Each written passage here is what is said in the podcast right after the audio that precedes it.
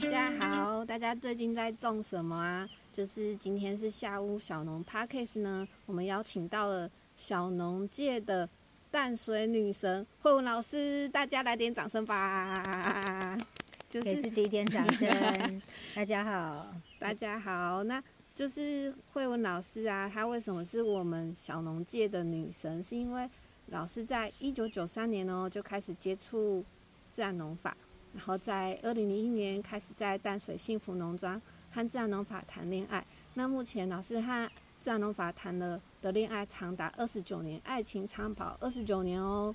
然后我们这些小农粉啊，follow 老师的动态啊，然后看着这二十九年来农庄里面的土地和人们都好幸福。然后同时在很多地方都可以捕捉到野生的慧文老师哦，包含了。秀明农法私塾课程和食农活动，那给小孩专属的食农小达人夏令营，还有大人也可以参加的秋日农园深呼吸食农全体验，以及给地方小农的全国种子交换大会，都可以遇到慧文老师。为什么这么忙呢？都把自己搞的。对呀、啊，那同时啊，在日常生活中，我们也可以遇到。作家形态的慧文老师哦，因为老师同时有著作《实在自然》和《幸福的自然生活笔记》等书。那事不宜迟，让我们掌声来欢迎慧文老师吧！再度跟大家问好。那老师最近在田里有什么开心的事情吗？还是老师最近在忙什么呢？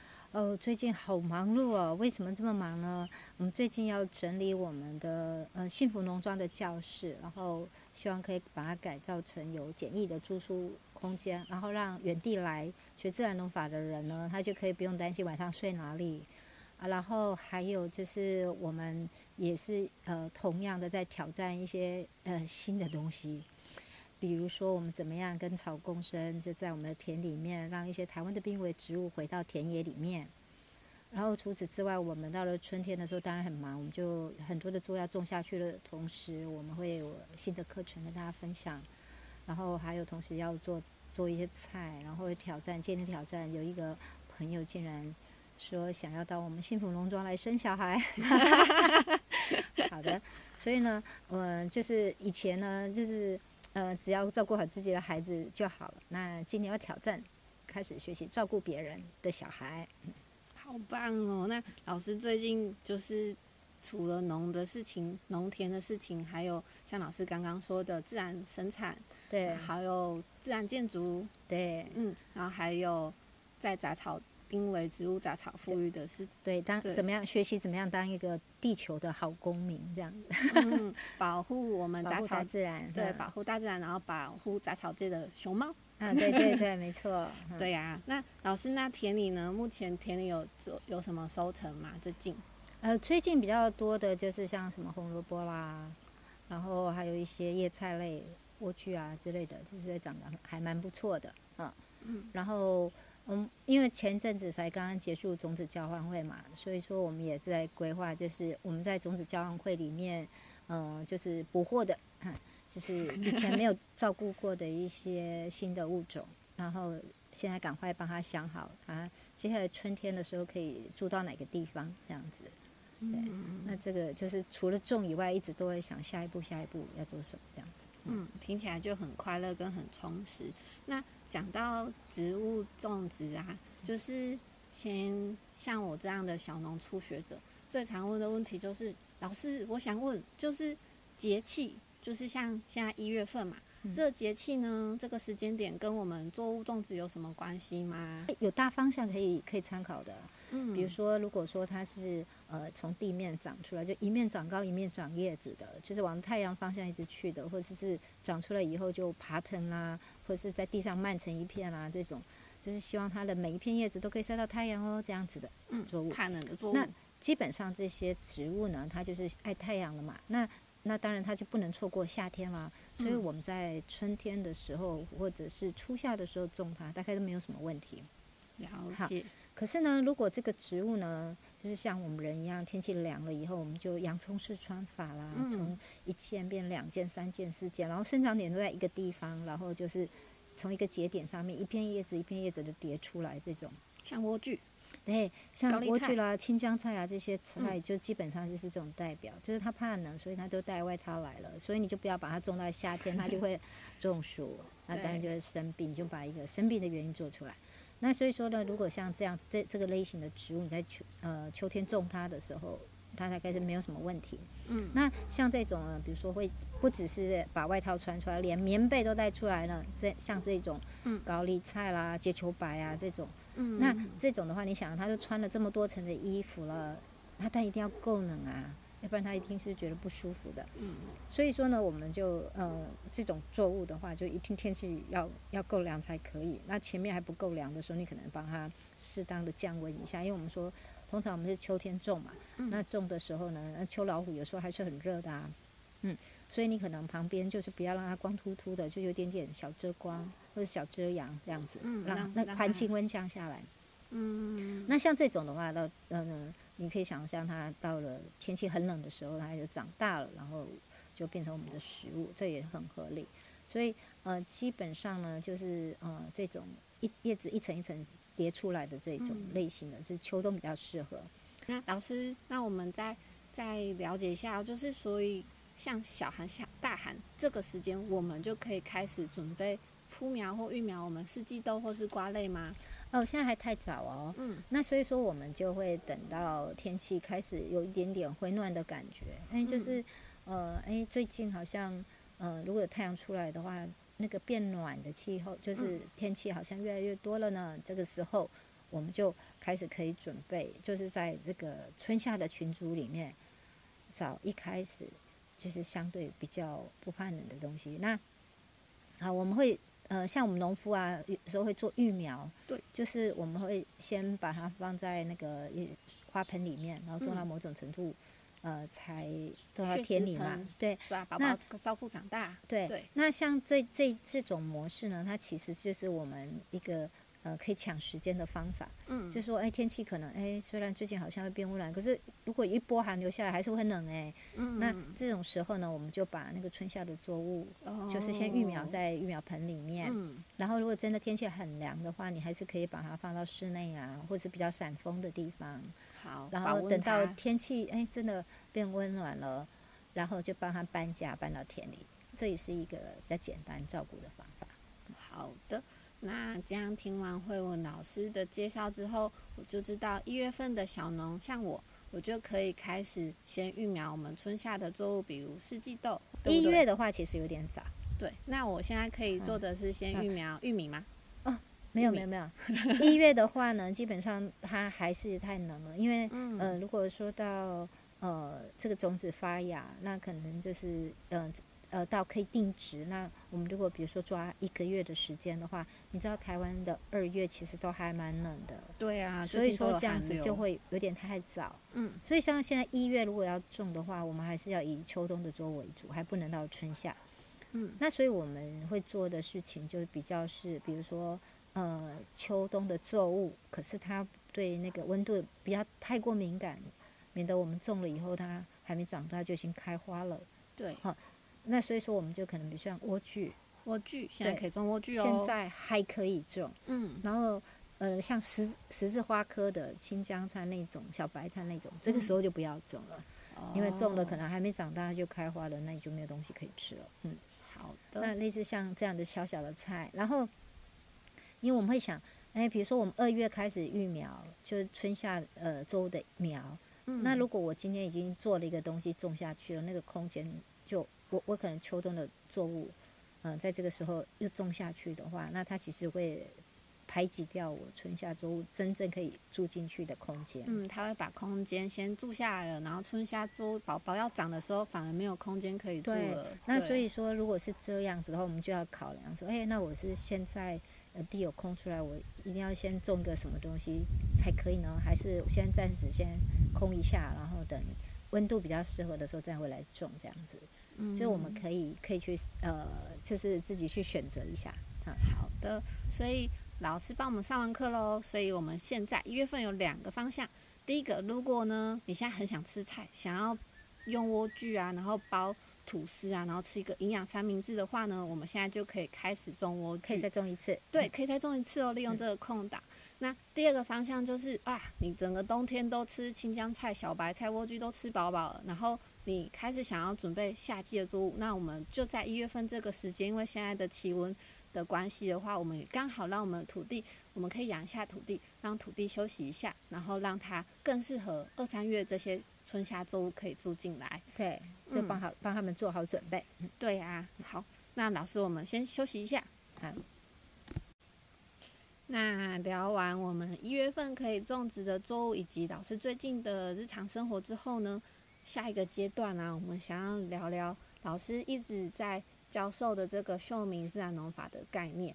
那像我这样的小农小白啊，就是我在田里种的时候，隔壁的那个阿伯阿嬷，还有我的爸爸妈妈，其实最常问的几个 Q&A 问题，就是想要提出来请教老师。嗯哼。对，那老师第一题我想要问啊，就是老师如果没有肥料的话，真的可以种出东西吗？好，嗯、呃，我先首先说明一下为什么那个被需要被这问这个问题，因为我种的 方法呢是不放肥料的。那很多人啊就会觉得说，你我没有放肥料，土地会不会越来越贫瘠啊？嗯，是我们人没有做这个动作，那。大自然如何可以提供呃一些食物给我们这样子？可是这样子的想法，其实我觉得有点人太自大。因为为什么呢？因为其实在这个地球上面呢，就是最厉害的生产者，并不是人类啊，是植物。嗯。然后在人类出现之前啊，就是植物早早就已经出现，而且在这个地球上面落地生根，生生不息，循环了不知道多少代。嗯。就是不用我们，即使没有被任何人照顾、耕耘、施肥、浇水，对他们也是可以活得很好，而且越来越繁盛。然后像我们人烟比较罕见的地方，比如说像亚马逊森林，对呀，那个地方何止是植植物从土里长出来，那个植物又可以，比如地表的可以供养什么样的生命，树干中间可以供养什么，树冠丛上面还有各式各样的生命。丰富的生态多样性跟动植物的地貌，就是，如果说不是我们人类去破坏的话，哇，真不晓得那个热带雨林他们还有可以我们密密麻麻的把生命照顾得服服帖帖。可是呢，就是像我们人类呢，说我们觉得好科学的农业方法，就是要放什么肥啊、氮磷钾啊、多少比例啊？嗯、你看看，去看看我们人所照顾的田好了，哪一个地方可以像自然照顾的这么永续呢？如果我今天不投入什么东西，那它就长不出来了，基本上就就不是永续了，不是吗？对呀、啊，对，所以说其实我们会用我们一些呃觉得好像好棒棒的方法，然后让那个作物可以增产啊，不会被虫吃啊什么什么的。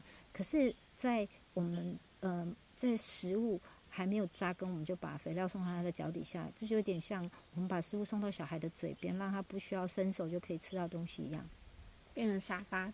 我们其实会让这个植物，让这个生命失去了生命力。嗯，所以说呢，它一旦失去生命力了，你下次要就是要让它变成野外求生高手，就更难了，不是吗？它其实就没有办法把它的生命力发挥出来。所以我们说，呃，我们吃的这些蔬菜啊，没有肥可不可以啊？其实真的可以啊。在我的务农生涯里面，我这这二十几年，快三十年了，做的都是无肥料栽培。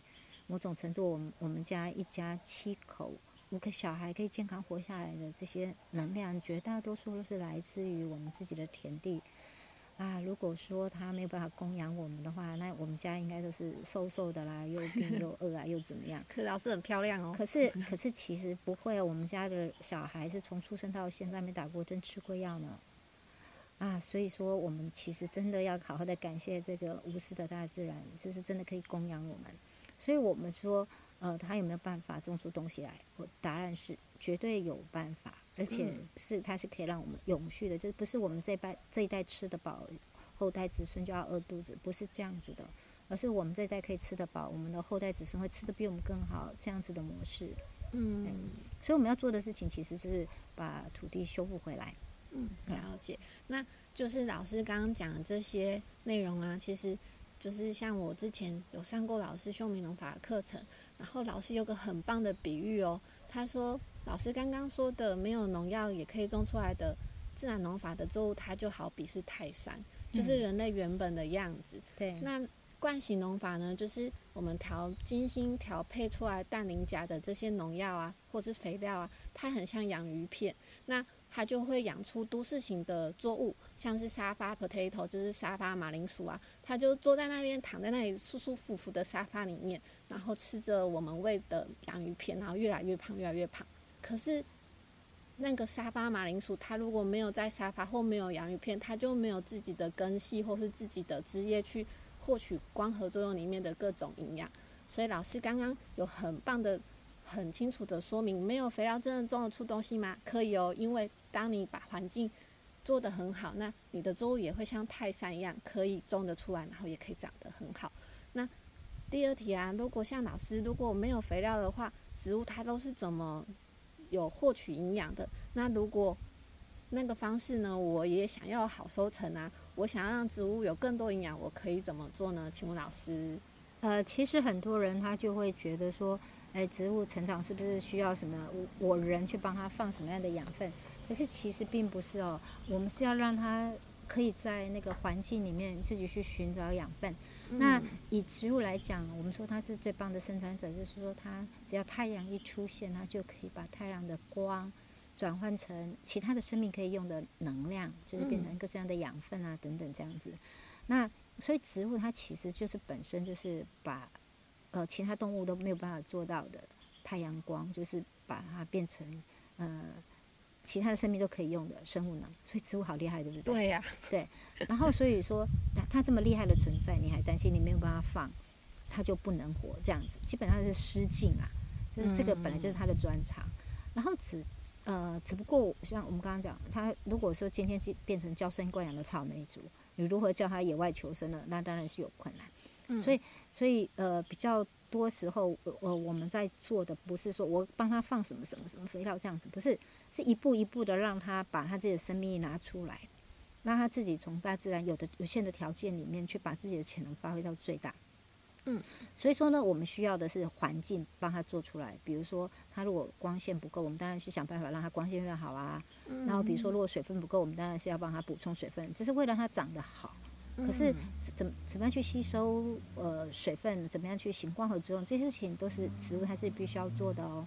然后还有呢，就是很多人没有，其实没有察觉到，就是我们说种出健康的植物，必须要有健康的土。所谓的健康的土呢，就是说当植物在这边行光合作用，然后它有一些叶子已经老化了，剥离到土地的时候，有没有适合的微生物去把它分解呢？微生物对，对，然后把它转换成这个植物也可以用的养分呢，或是把这个土地里面现在没有的养分制造出来，或是把它运搬过来，这些都是土壤微生物的工作。所以说呢，呃，就是在呃帮助我们菜长得好的微生物，其实都是真菌。所以说，我们要把这个环境变成真菌可以呃适合成长的环境。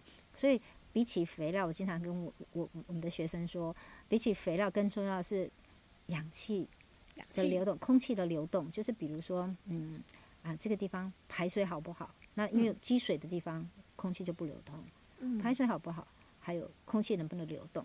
所以有时候就挖挖洞啊，挖挖沟啊，嗯，或是把土的表面就是变成很坚硬的土表面，稍微嗯戳几个洞打松这样子，嗯，那它的效果都比施肥还要好。哦，所以老师你的意思是说，嗯、其实肥料可以先不要，我们可以先改善土壤的环境，对，生长的环境，对，然后让微生物呢更加的健康，然后可以让我们的土地更加肥。沃，用它自然原本的方式，所以我们可以透过做期。对，或者是打洞、挖沟、挖沟这些方法。对，那老师就是我也有做啦，我也挖沟，我也做齐了。可是我如果去那个菜苗行买那个小白菜那个菜苗回来种，可是它有时候还是会死掉。那老师我要怎么做呢？哈。好，那我我比较建议的，其实不是从买外面的菜苗，因为外面的菜苗呢，它是种子发芽的这段这个过程里面，它其实已经被喂养了农药跟肥料了，嗯，就已经在吃洋芋片。对，所以说你把一个娇生惯养的千金大小姐请到你的田里，说从今天开始学着当泰山吧。那我们也会知道，很多的千金大小姐可能还没有出去变泰山之前，就已经阵亡在自己的家里了，真的死掉掉。因为哎，你没有帮我送边啊，我怎么活啊？这样对。